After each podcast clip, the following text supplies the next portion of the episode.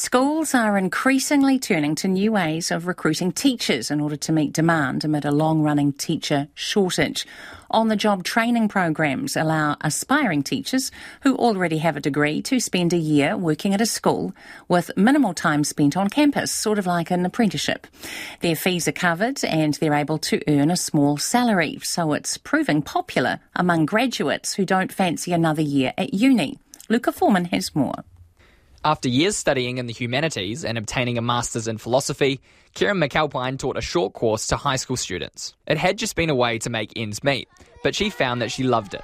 I realised that actually I think I might like to become a teacher, so teaching was not part of the original plan, but it's been a, a really happy result. Around the same time, she heard about the Auckland Schools teacher training program and decided to give it a go obtaining a placement at Westlake Boys High School. She says the practical nature of the program made the experience invaluable. There's stuff that you just can't learn um, in theory. You know, when you're dealing with young people every day in terms of little behaviour management strategies and just, you know, the administration of the job and managing a classroom, it just, you, you can't match it. While learning on the job, trainees are still required to complete university papers, but they can do this remotely, and they still end up with a teaching diploma. Their uni fees are covered, and the school pays them a stipend to cover their living costs while they work at the school. Westlake Boys High principal David Ferguson says the success of the Auckland Schools teacher training program speaks for itself. The 45, 46 that qualified in the first two years, every single one of them ended up working in the school who trained them, apart from one who relocated to a different city and picked up a job there anyway. It's the school's responsibility to support the teachers through the year and make sure they're getting the help they need.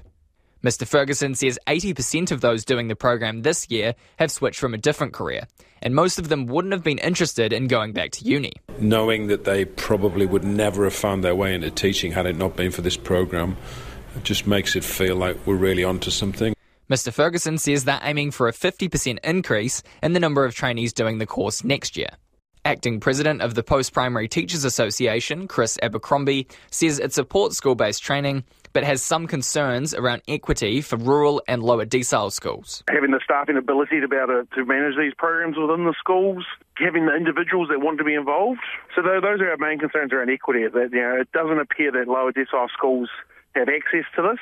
One lower decile school that is a part of these programs is James Cook High School in South Auckland. It's a part of the Auckland Schools program, as well as another called Teach First. Principal Grant McMillan says they're a big help in overcoming the shortage of qualified teachers. They're making a huge difference, and they are helping us get different people in different stages of their life into teaching.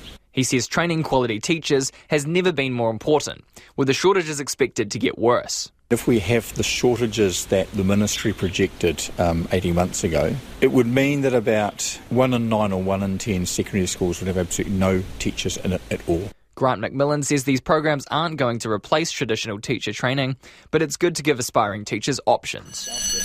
Yeah, no.